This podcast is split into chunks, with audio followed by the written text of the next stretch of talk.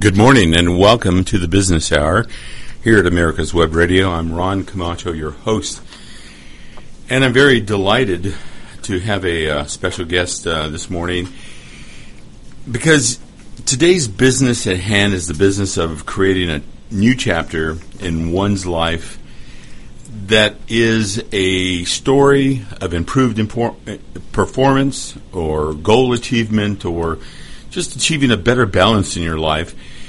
And my guest today might uh, might call it, and in fact, it's the title of his new book, uh, "Live the Best Story of Your Life," with the subtitle "A World Champion's Guide to Lasting Change."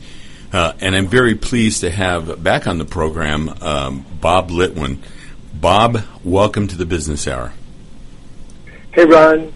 Good to hear your voice this morning. You're a little uh, distant. I can't hear all that clearly. Okay, well, we're going to beef up the volume a little bit. Uh, is that better? Oh, yeah, that's good. Okay. That's good. Well, you've got that sweet voice, you know, that smooth sound. I got to hear it. Yeah. that's uh, that's very kind of you. Um, uh, I don't necessarily think of it that way, but uh, before you uh, share any perspectives on the book itself, I, I want uh, to share with listeners that uh, you have won numerous national and world championships, both as a singles and doubles tennis player. Uh, 18 U.S. national championships to be exact. And you've also been a number one ranked world senior player. And basically, for anyone who has uh, struggled to win a school, uh, a, a, a, city, league, conference, club, uh, or regional championship in any sport, that's really no easy feat. And so, Bob, for that alone, uh, you're a man who has uh, achieved a great deal. But it's along the way that uh, you learned some lessons that were well beyond uh, the game of tennis, and, and it's some of those lessons that you share uh, with with readers. And so I want to go back to when the skill, the acquisition of skills, the discipline, uh, a, a a positive mindset, uh, and and being a tough competitor. What were the earliest seeds? When did you have an inkling that you actually were learning lessons that went beyond the tennis court? Well, I've been a, a teacher for a lot of years. I was a school teacher for a couple of years, and then I ended up becoming, through a series of changes in my life, I became a tennis teacher. And when you teach, you learn a lot. Uh, and I was teaching people that uh, tennis, and they, I was teaching basic technique and strategy, those things that I would read about or hear about, uh, see other coaches doing, and I wasn't really noticing that people were improving as quickly as I thought, considering how frequently they were taking lessons. And I just started to notice that there were there were things that I was saying to them that were just a part of like the alchemy between the teacher and student that seemed to make more difference. Things that, and this is like in the 1970s, things like you need to be more positive, which is you know, sports psychology 101. But at that time, it was still like people didn't think that way necessarily. Um, or I would say, well, you have to, you know, work with patience, or you, you know, like you're doing better than you were doing yesterday. You're getting better. You're improving. So, I guess the answer to that is I was discovering these lessons as I was teaching them, and then when I decided to start competing, which was in my late twenties, early thirties, um, I went out there and I was trying to use basic tennis skills to do well, and I had good tennis skills, but I couldn't win. So at that point, I started to take a look at what was making a difference for others, those people I was teaching, and started to apply them to my own game. So I basically started to notice that there were certain ways of thinking that interfered with me doing well, like being negative, as an example. And I would train that out of my system at first through willpower, just like talking to myself positively, even though I was not really believing it. but I was training it in until after a while, just like a better forehand is formed with practice, I've developed a better mindset with practice. So it goes back to my teaching, which really helped me learn what I was teaching. And many years ago, after I'd done well in one particular world championships, somebody threw a party for me. It was pretty cool. It was nice. And all my clients were there, and I said to them, you know what?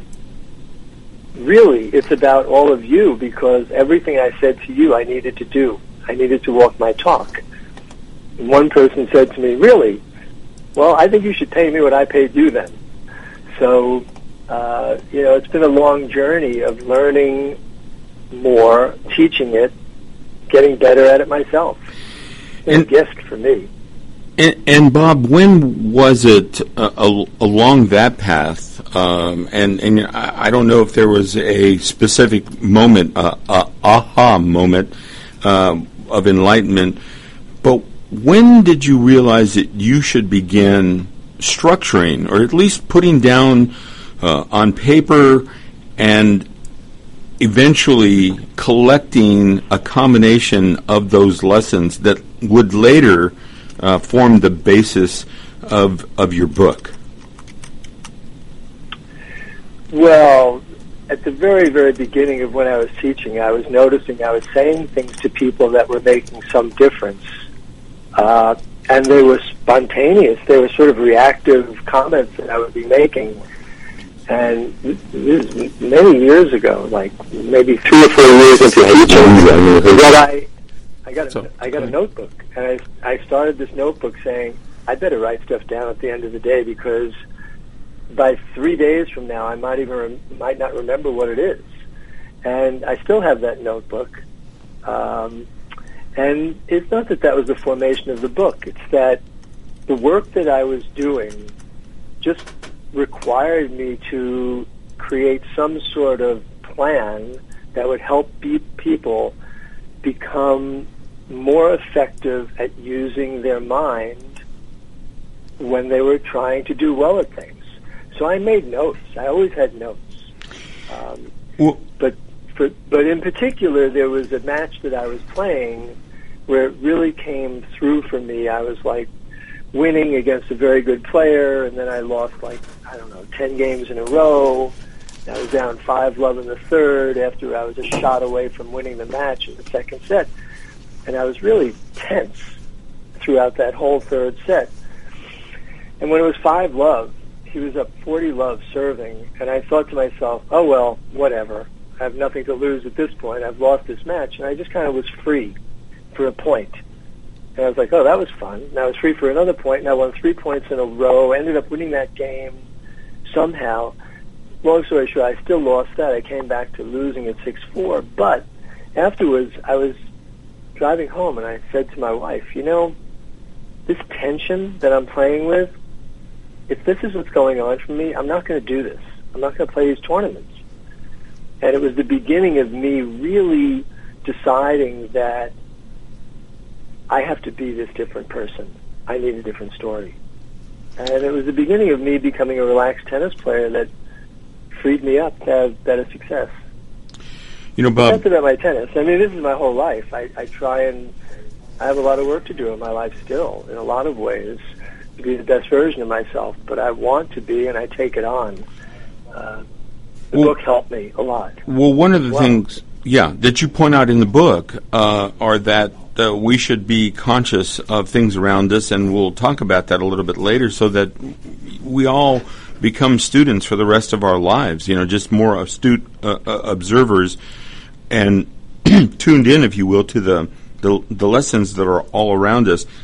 And I, I want to read a paragraph before we, we, we continue, Bob, uh, because this is pretty high praise from uh, Barbara Benedek, uh, the screenwriter credited with uh, The Big Chill, Pretty Woman, Sabrina, uh, a very accomplished uh, woman in her own right, and she writes Bob Litwin's written a wonderful book about how to get more out of one's life and be happier. He suggests storytelling as a route to personal growth. His approach seems impossibly simple, but it was informed by years of work, practice, and living a full life as a husband, father, champion tennis pro, and corporate coach.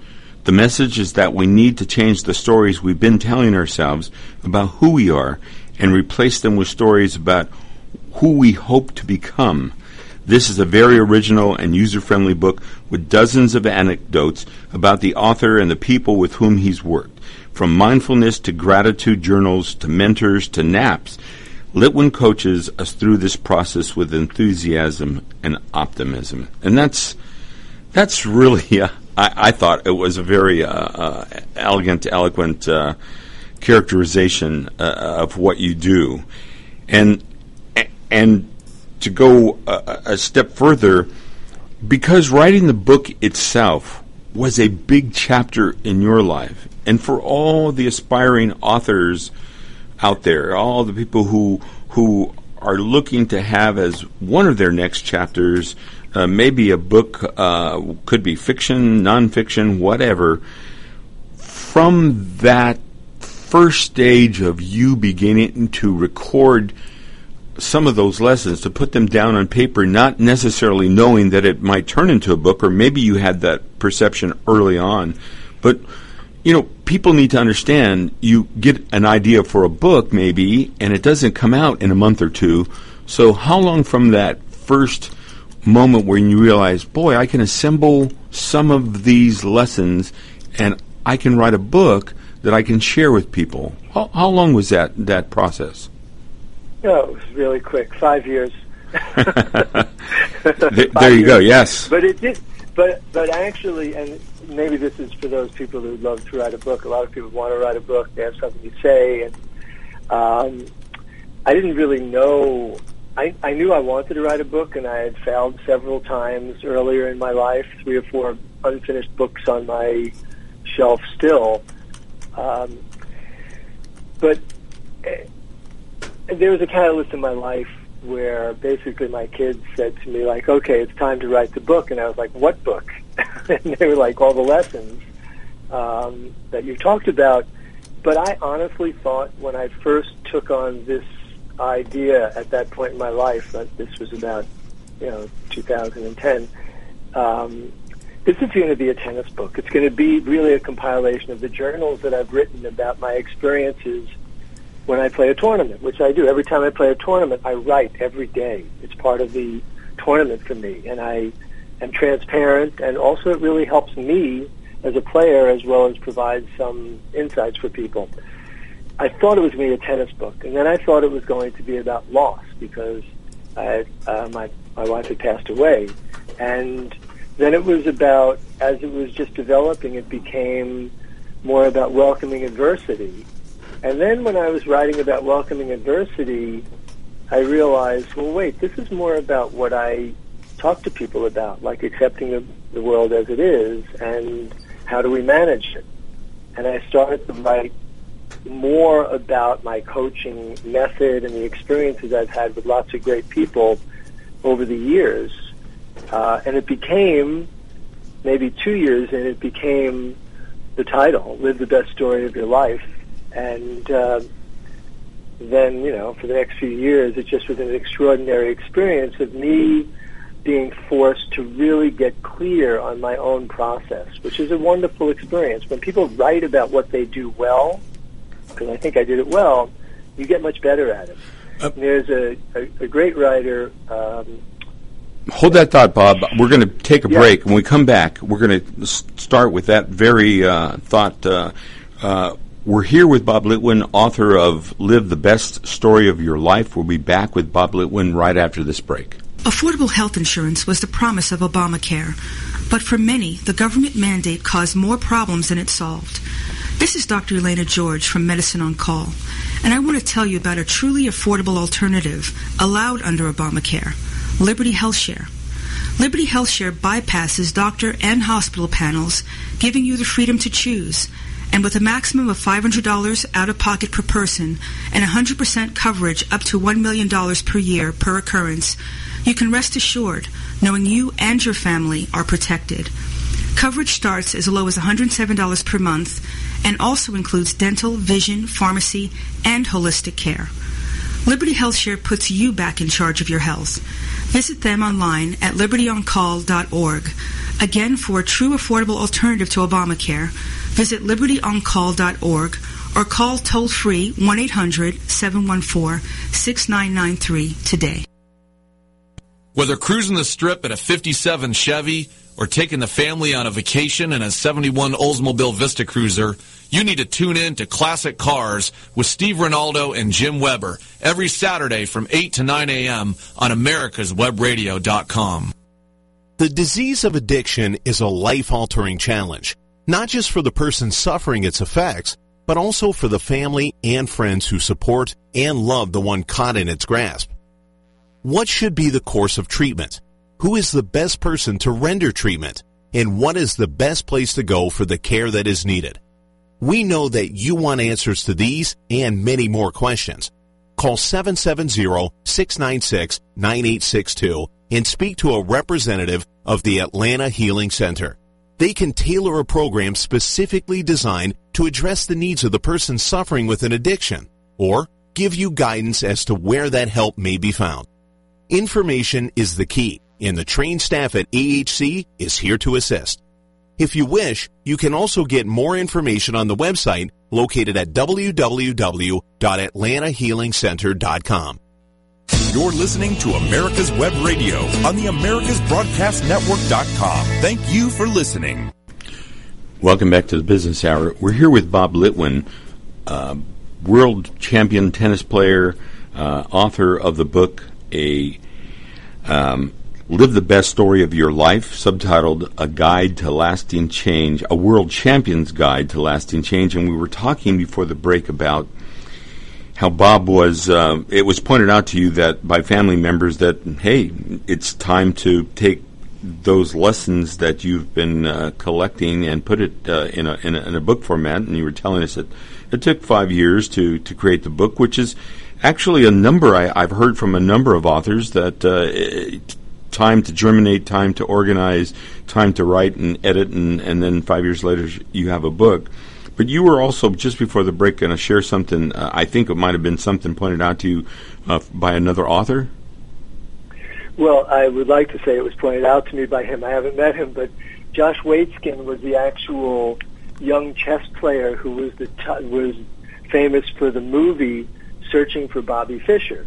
He was a young boy, whatever. He he won um, eight world championships in chess, and then became also a world champion martial artist.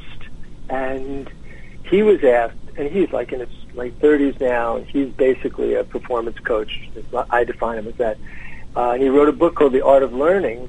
He was asked uh, in an interview, like, so how how did you become like a world champion in two different things, two different unique things, ch- chess and martial arts? And his answer was, um, gee, I'm not really sure. I just kind of got into both of those things and got good at them. But when he sat down to write the book, he realized I should write a book about this. He discovered his process as he was writing it. Because when you have to explain how you get from A to B, then you learn how you get from A to B.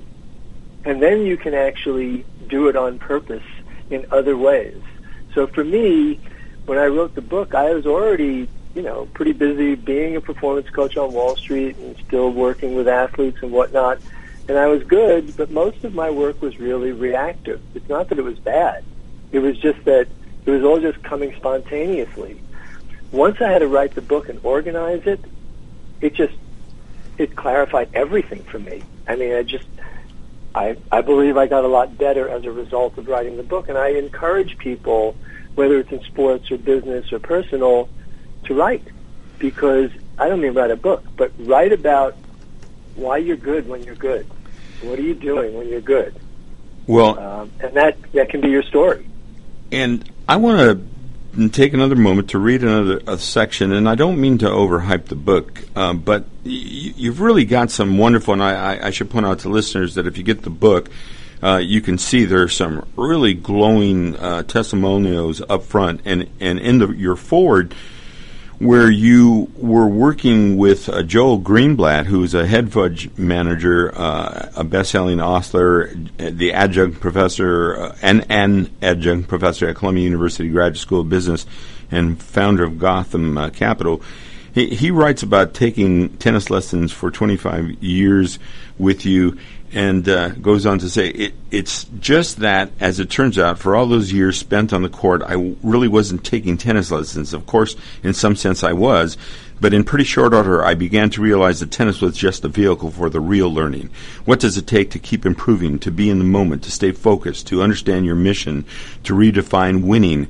Believe me, that one came in handy. To overcome adversity, to change your story, to write a new story, and how can you do that right now? Not next month not next week, now. And I think that that's another uh, elegant, eloquent uh, characterization uh, of what uh, your book shares uh, with with readers. And I and I want to jump right in, and, and your book is organized in, in three parts. It's part one, out with the old story, in with the new. Part two has 33 personal coaching sessions for living your best story. And part three is the story still to come. And uh, here, uh, Bob, in, in the story that changed my life and reading uh, that paragraph, uh, you have uh, I am young, I am strong, I am not alone. Uh, it's it's it's a very powerful setup to to the book. Um, uh, can you pick it up from there? I am young, I am strong, sure. I am not alone. Yeah, sure. First of all, I would do want to say that you know, Barbara Benedek is eloquent, uh, a beautiful writer, and I was touched by what she wrote. Uh, Joel, uh, unbelievable person, and when I read the foreword that he wrote, I called him up. I said, "You know what? I don't even need to write this book. now that you've you've said this about me, that I have that impact on you, it's like my life is good. So you hear things from other people you don't know necessarily how they feel about the work you've done with them. But I'm, you know, I feel you know very blessed to have people that have felt really good about some of the stuff that I've done. Um, so yeah, I mean, the story that changed my life.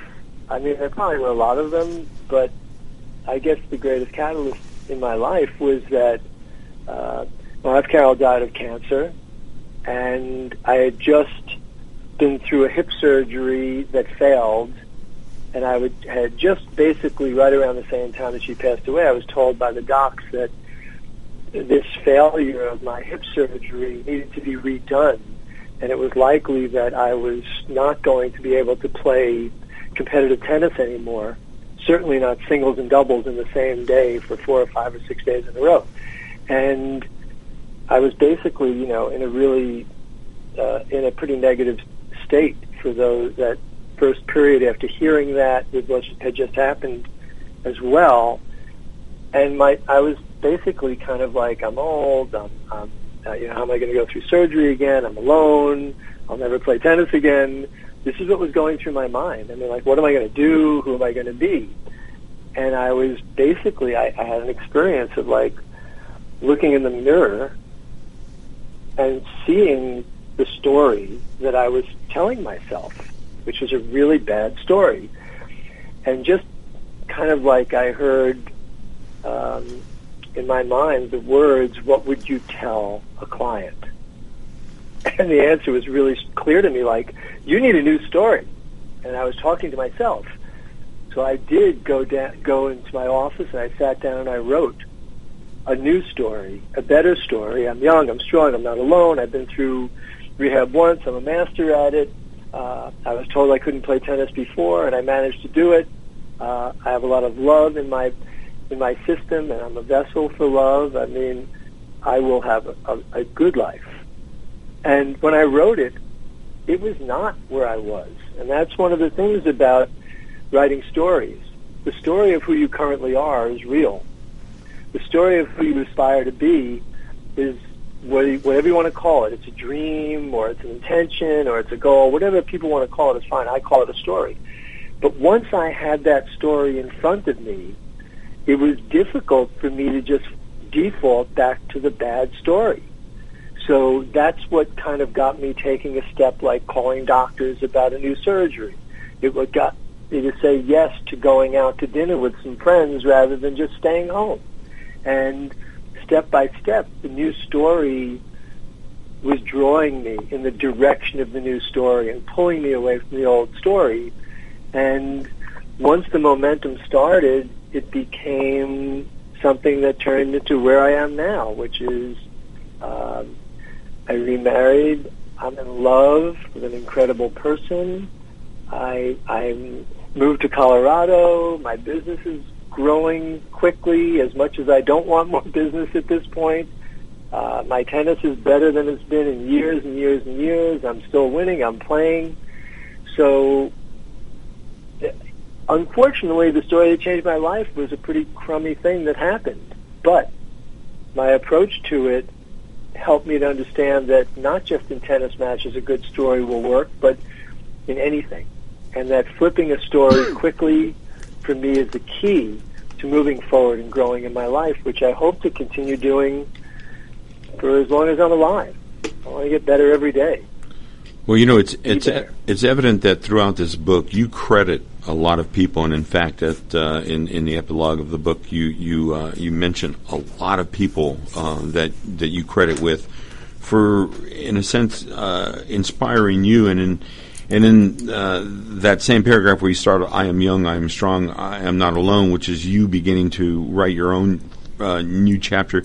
You, you talk about the inspiration of your your wife Carol pushing through chemo and radiation, and that later you went through your own surgery and, and rehab.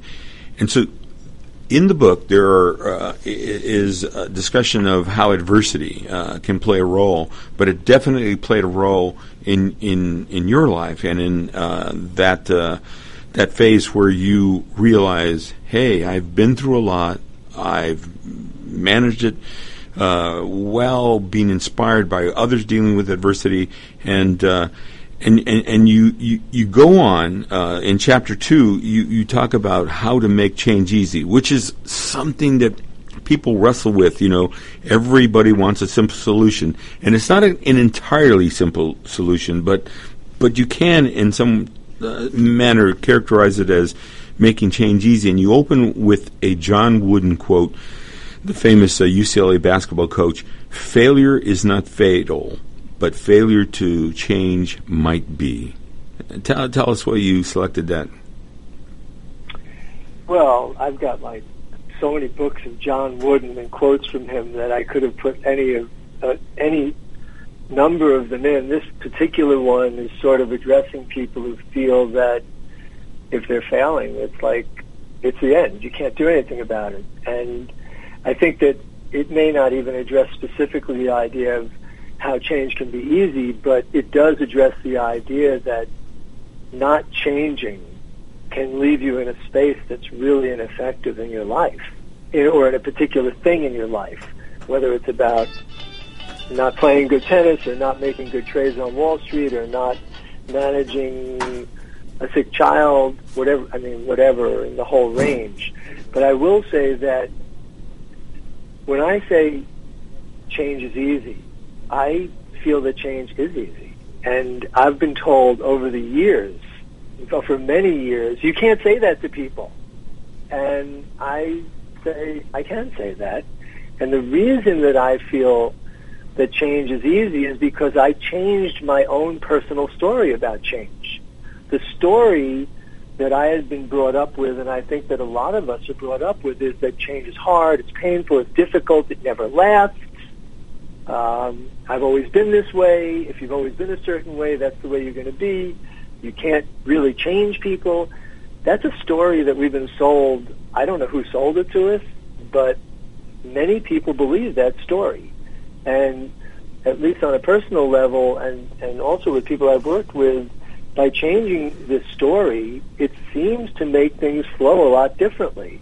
So I changed the story about change. And the story about change that I have and that I encourage people to have is change is fun. Change is easy. Staying the same feels awful and doesn't get me where I want to get.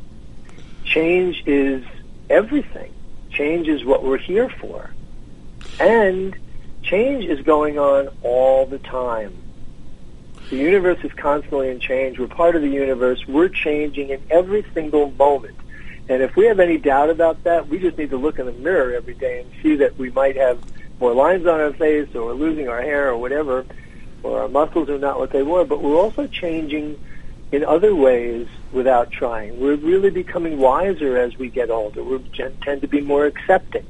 Uh, we tend to have better perspective. These changes are occurring while we're just living life. So I say change is going on all the time. It's more a matter of setting sail and deciding which direction you want to go with it. I think it's harder to stay the same than to change. And you know, as you said, uh, the universe is constantly changing. And uh, it's one thing to go with the flow, but what you're helping people to do is influence the direction of that flow. And uh, to to kind of shed a little bit of light on, on, on the process, you help people literally put down in writing um, some of the things that have been barriers before they start writing the new story. You're you're helping them to wrap their arms around and get their head around some of the the the barriers that that burden them in the past and, and in the present. And you have a, a chapter carved in stone, written in blood, the no quit contract that will save your life. But then you go on in chapter four to the beast before the bounty, the story you no longer can afford to tell. Tell us about that.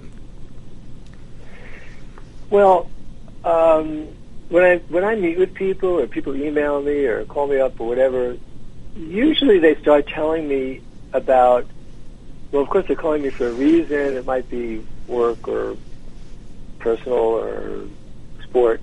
And they start to tell me why it is that they're not better. Like, you know, my team is not that good, you know, at work. My team is not that good, and I have to micromanage them. So even a simple statement like that, that's a, what I would call an old story, or, or the story that you're currently living.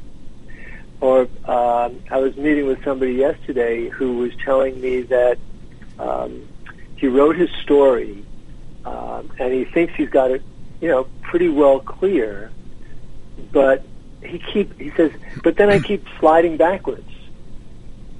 So okay, the sliding backwards, the fact that you have a story that you're sliding backwards is a story. It's not that it's not true, but does that mean there isn't an opportunity to write a different story that might be a better story like uh, change is an iterative process. It doesn't just go straight up. That it's an experience of starting at one and getting to two and then sliding back to one and a half and then going up to three. But you rarely go back to where you started. So it's, it's very helpful that you know where you're starting initially, and that's what the beast is, and the bounty is the new story. Um, if you know where you are now, that can form the basis for whatever new story you want, even if the new story feels crazy. And does that, you know, does that answer the question? I'm yeah, sure, sure does. Yeah, in fact, you know, that's all part of part one. Out with the old story, in with the new. The beast before the bounty, and later but on. Ron, I will say, excuse me, Ron. I will say, people do get really. Uh, overly excited about writing their new story, and as they're writing their old story, they start already putting in the new story. And I'm always saying, you know, write the old story. It doesn't need to be a long narrative. It can just be like four or five lines, uh, a couple of things that you're feeling are not working well in your life. Write them, and then sit with them for a day or a half a day before you try and do something about it, because you might look at it and say, "Oh, I, ooh, I really don't want to be this way anymore. I think I might try and change this." Then the new story comes from an open space rather than just kind of being backed right up to the old story. You've got to kind of feel a little bit of the beast of the old story and a little of the annoyance. And you know, look, some people have said to me, "I couldn't get out of bed the next day after I wrote my old story." Uh, I can't believe that this is my story. but sometimes that's what it is for people. But when they see it, that in and of itself is the beginning of change. And It I, starts right there. I, I recall, Bob, from a, uh, a talk that you gave uh, at uh, the Tennis Congress, uh, which was held a couple of years back here in Atlanta. Um, you know, you're helping people really put some of their thoughts down in paper. You know, starting maybe with some reflections on what it is that that have have, have been the old story and some of the old barriers. And I, I, you know, people have fear of putting thoughts down on paper. They they think, oh, I'm not. Uh, uh, very communicative. I'm not a good writer. You you take a very non-judgmental approach to helping people just get that out, and yet, you know, as they're telling that story and they become better communicators with themselves. Uh, I dare say some folks have uh, cultivated real communication skills. So you know, Yeah, you've, they- you, fostered maybe have. more than one or two writers. Could be. I mean, I think that people do get stuck on the idea of not being a good writer, and I, I understand that. And I don't think that there's a. The easiest solution to that is the same thing as when you're resisting anything. You do the thing, and you're no longer resisting. So, write it badly, but write it. And another thing, I thought you were going to say this, is that people they don't want to write their story sometimes because, and this is a specific example. There was a, a young college tennis player that was struggling with. He was a freshman. He was on a scholarship, and he had lost a couple of matches. And he called me up late one night. and He said, "I think I'm going to lose my scholarship. I'm letting the team down. I'm, um, uh, my parents are going to like tell me that they were right in saying I shouldn't have gone to this school." And he had all this stuff going on you know, I, it was going on for him. And I said, you know, I think you ought to write it down. He's like, no, if I write it down, then I'm going to be thinking about it a lot. And I said, but you already are. You are thinking about it a lot. So if you write it down, one of the cool things about writing writing stuff down is you can get some distance on it. It's no longer just like this loop in your head, a, a story that's like not working you see it on a piece of paper, you can almost be detached from it and look at it as somebody else's story. And the thing that's interesting, Ron, is that we're all really great at fixing other people's stories. You know, somebody says like, "Oh, I'm worried about losing my scholarship." Somebody on the team who's one of the teammates could say that's ridiculous. Nobody's ever lost a scholarship as a freshman. But for ourselves, if we keep it inside, it becomes like the like the the uh, monster under our bed when we're eight years old or six years old. It's like it's terrible, it's terrible. But when you look, shine light on it, it's not that bad. That's right, and and and, and also, Bob, I want to say uh, that you set up uh, the beast before the bounty. The beast being the old story, and the bounty being the new story, and the beast before the bounty, uh, characterizing that old story as a story you, you no longer can afford to tell, and, and, and, and that it won't become that loop that you're constantly uh, hearing in your head. But in that section on coaching lessons for living your best story, I, I want to create some linkage here.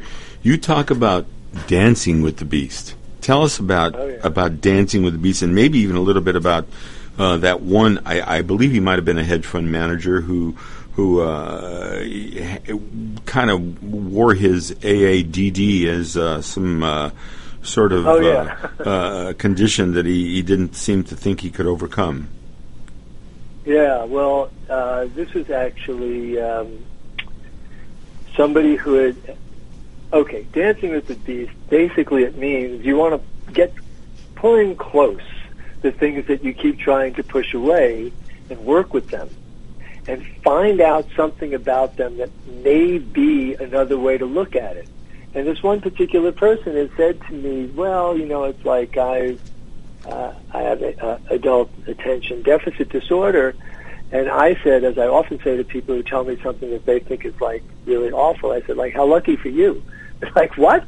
Well, how lucky for you that you're in a business where a short attention span with high level of focus is a is a great skill. The fact that this person might not stay too engaged with something for too long is what being a uh, an investor sometimes is. There are different, you know, lengths of time for investors, but somebody who's more of a trader, it's important that they have a short attention span in a way. That they just pay attention to what they're doing and then it's over and they move on to the next thing. Coincidentally, this person also played tennis. And tennis is another uh, activity where a short attention span can be really helpful because points last anywhere from like a second on a one service return up to maybe like 12 seconds. A long rally might be 15 seconds. And then you have to be over it quickly. So the mind that works quickly as somebody who might have AADD, they can do really well in certain things and they may already be doing them. They in fact may even have been drawn to certain activities because of that particular uh, description of, of the way in which they operate. You know, there's always, Ron, the thing is there's always a good story. There is always a good story around anything, even the most bleak, dark experience. For me, I, I don't want to overstate this, but going through uh, an illness and a death of, of a loved one, it's a it's a bad scene.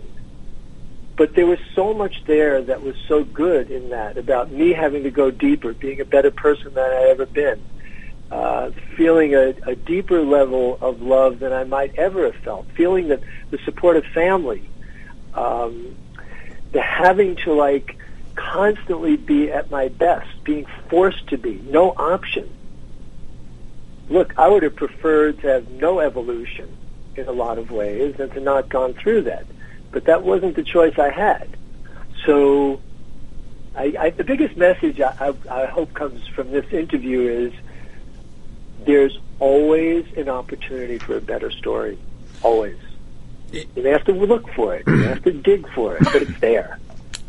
You know, Bob, one of the things that you do so well in this book is you you weave and and and you don't make a big deal. You're not going to find the word philosophy or philosophical uh, throughout this book, but you do a, a, great job of weaving sort of Western and and Eastern uh, uh, philosophies, if you will. And in that opening for Dancing with the Beast, you open with uh, two quotes. One is from uh, Kenji Miyazawa we must embrace pain and burn it as fuel for our journey. And you uh, have another quote from that great American philosopher, Duke Ellington A problem is a chance for you to do your best. Yeah, I give them a lot of credit for coming up with brilliant comments like that. Yeah, and, and, here's another thing I want to share. I mean, this is as good a time as any. In that, those numerous lessons, uh, in those 33 lessons, you you weave uh, one lesson into another, and you make reference in one lesson about another. And at the end of each of those lessons, you have what you call session tip, uh, and it's the big but, and also try this on for size. And the big but uh, uh in that chapter is, but I'm afraid that if I keep this up, dancing with all this stuff that feels like a burden, I will start to burn out and get to, too tired to move on. And then in the section on try it on for size, try on, try this on for size. The beast of burnout is the one that threatens everything you're working hard for. When you feel you're headed toward burnout, nap time, which is in chapter 26, and I want to touch on that, is one of the best answers. If rest is impossible, remember that if you are worried about burnout, you are usually future tripping. Stay in the present and focus. and you reference that in chapter 16 and on the next step, which is Kaizen and chapter 13, and that's one that I would like to, to segue to unless you have a comment on that. Well, my comment on it is that the big but was an idea um, that came out of my publisher saying you have to have these like uh, guidance for people in the book. And I thought, well, I don't want to give people too many things to try and learn. I just want them to learn to write the old story and the new story and to get on the path. So these 33 chapters were basically uh, examples of the alchemy between a, a teacher and a student, where when the student falls off the path or loses faith and they have their reasons, or as I say, the big but. But if I do that, what this is going to happen. So I've sort of I don't really need to try and anticipate because I've had people say the big but all the time to me, and I've had to have an answer, which I always called, well, try this on for size. Um, so these particular 33 chapters maybe one of them might be good for somebody, or a lot of them are good for somebody, or some of them might not work for anybody. They're just ways in which people can like kind of get a restart, ways ways that they can get back on the horse, so to speak. Bob, I'm going to. Any of these. I, I apologize for interrupting you, but we're going to have to take a break, and, and we'll come back Sure. and talk about the other half of that session, Chip, the Try This On for Size. We're here with Bob Litwin. We've been talking about his book, uh, A World Champion's Guide to Lasting Change as a subtitle, and Live the Best Story of Your Life is the title of his book. We'll be back with Bob right after this. 45 years of experience is behind the most trusted name in auto transportation. Passport Transport, the first and finest today. That's why Passport Transport is the preferred auto transport for major auto manufacturers, concours, museums, tours, and collectors, and should be your choice from across the state to across the country. When you have the need, go to passporttransport.com and enjoy the peace of mind referenced experience will give you. Passport Transport. This is Lawyer Liz. Join me each week as we discuss drones, the Internet of Things, and all the technology in between. It's Buzz Off with Lawyer Liz, Wednesdays at 2. Cook Immigration Partners is your passport through the immigration maze. Whether it's help with e-verify in your business, or help in how to document a new employee under the new I-9 rules, or if you marry a foreign national, Cook Immigration Partners is your best choice for a legal advocate. Call us today at 866-286-6200. That's 866-286-6200, or visit us on the web at www.immigration.net. You're listening to America's Web Radio on the AmericasBroadcastNetwork.com. Thank you for listening. Welcome back to the Business Hour. We're here with author Bob Litwin and also world champion tennis player who has written uh, the book How to Write the Best Story of Your Life, and uh, it's subtitled uh, "Lessons uh, from a World a World Champion's Guide to Lasting Change." Uh, Bob, before the break, you were talking about how at the end of each of these 33 uh, sections or chapters on that that are essentially lessons you have you close with a session tip and it's the big but and the try this on for size and we talked about the big but. tell us in that section um, uh, on uh, dancing with the beast where you're uh, learning to uh, to dance with those uh, previous uh, barriers uh, try this on for size tell us tell us about that in that chapter This speci- you mean specifically what the try this on for size about dancing with, with the beast is? yeah Well, the, I mean, section threw a the lot- big I- the beast I of burnout I, I think I threw a lot of things in there because dancing with the beast is not something that people feel that comfortable with. So I kind of pulled out as many pieces as I could, like get some rest if you're feeling burned out. It could be a nap. Or get in the present because in the present there really are no uh, thoughts that are counterproductive. I mean, and getting in the present is no easy task, but to do something that you've done before, whether it's to observe your breath or to go for a walk or to whatever, take a shower, whatever it is that you do to get in the present, uh, to be aware of the one step at a time. That is the way we operate in life. We can't take more than one step at a time. When we do, we trip and stumble and fall. Um, to be okay, being patient in the process. That's all, like I say, things that I would have said to somebody who said, well, you know, I'm getting burned out. I just wouldn't say to somebody, well, don't worry about it. You're not getting burned out. So I give them a lot of possibles in the hope that one of those things might stick. L- Let's take an Um, example. Uh, you, it- because I know you pointed out to me that kaizen is is a- is a very important lesson, and and it's one step, one step. Tell us uh, because we're going to link this with that previous uh, uh, discussion about dancing with the beast.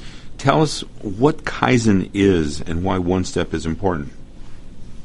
Well, kaizen is a, uh, a Japanese word that that means ongoing incremental improvement. and you know we is a big generalization, I guess, but we in the Western Hemisphere, we do things quickly. We want to do things fast. We want to like combine a lot of things like yoga size, yoga exercise. I don't know. That doesn't seem to make sense to me. Yoga's one thing, exercise is something else. But we like to combine things to get more done. Where, at least my understanding of what I've read is that Eastern work is different. There's a lot more patience. It's more. It can be more thoughtful. And again, these are generalizations. It may not be true to each person. So, to me, Kaizen is an extraordinary attitude and story that we can carry with ourselves as we're trying to improve, so that we don't lose faith. That we say every single day, I am taking a step that's getting me farther along this path and it takes some pressure off in a world where everything we want things to happen fast. Change can be really fast, and sometimes it might be not as fast as we'd like it to be. So, if we can fold into who we are an attitude of Kaizen, we continue to go forward understanding that, yes, today I am farther along than I was yesterday and that maybe there'll be a day that I don't move forward, but that there's always the value of the incremental change that we make. Incremental change means means we're moving forward or upwards or wherever, whatever the direction is. And, you also reference uh, uh, nap time and other necessary luxuries as one of the lessons, and that you you've linked. Uh, uh the value of rest and rejuvenation is something we're starting to to hear more about. You know, uh, you, you, you, can't uh, uh, turn on the TV and uh, surf without hearing a little bit about the, the value, and you listen to people like. Uh, um, uh, you know, quarterback Tom Brady, who talks about the, the value and the importance of, of sleep for the purposes of rejuvenation. You talk about you know taking that break and the the importance of of taking that break to the larger progress that you make moving forward? Well, I, I think it's not it's not really new. I think that uh, that I just finished reading a book called *Sapiens*, which is you know not a big big deal, but basically it's the history of mankind.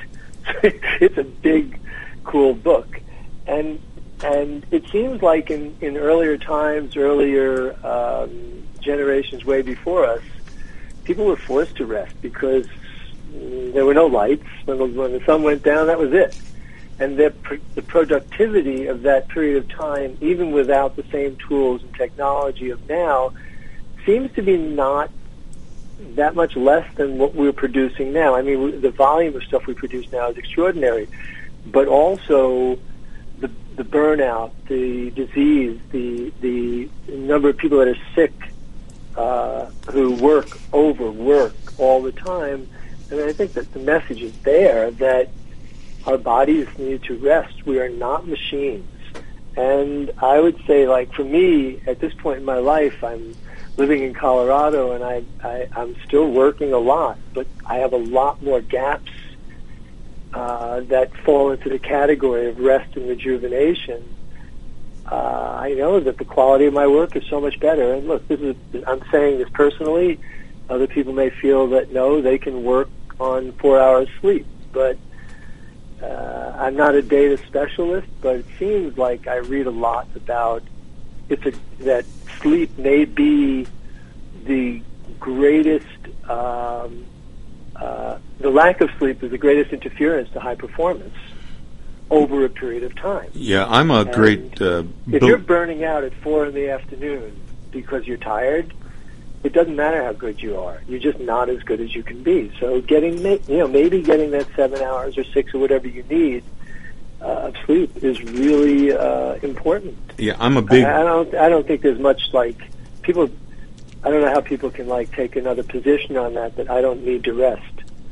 I'm a you big know, believer in naps and, myself. And also, yeah. I'm sorry. One other thing is that quite a few years ago, uh, there was a man named Oliver Dardick who invented. I think it was the uh, pacemaker or a particular heart pump, and he talked about um, what he called the wave theory, that for every moment of output, we need a moment of rest. Not realistic that we can spend 50% of our time working hard, 50% of our time resting. But Jim Loehr was the most brilliant sports psychologist ever, probably. He took that into tennis and he said, you know, the time in between points is more important in a lot of ways in us being good than the things that we're able to do during the point. And it's important that the 20 seconds, or at that time 30 seconds, are used to rest in some way, even though you're on the court.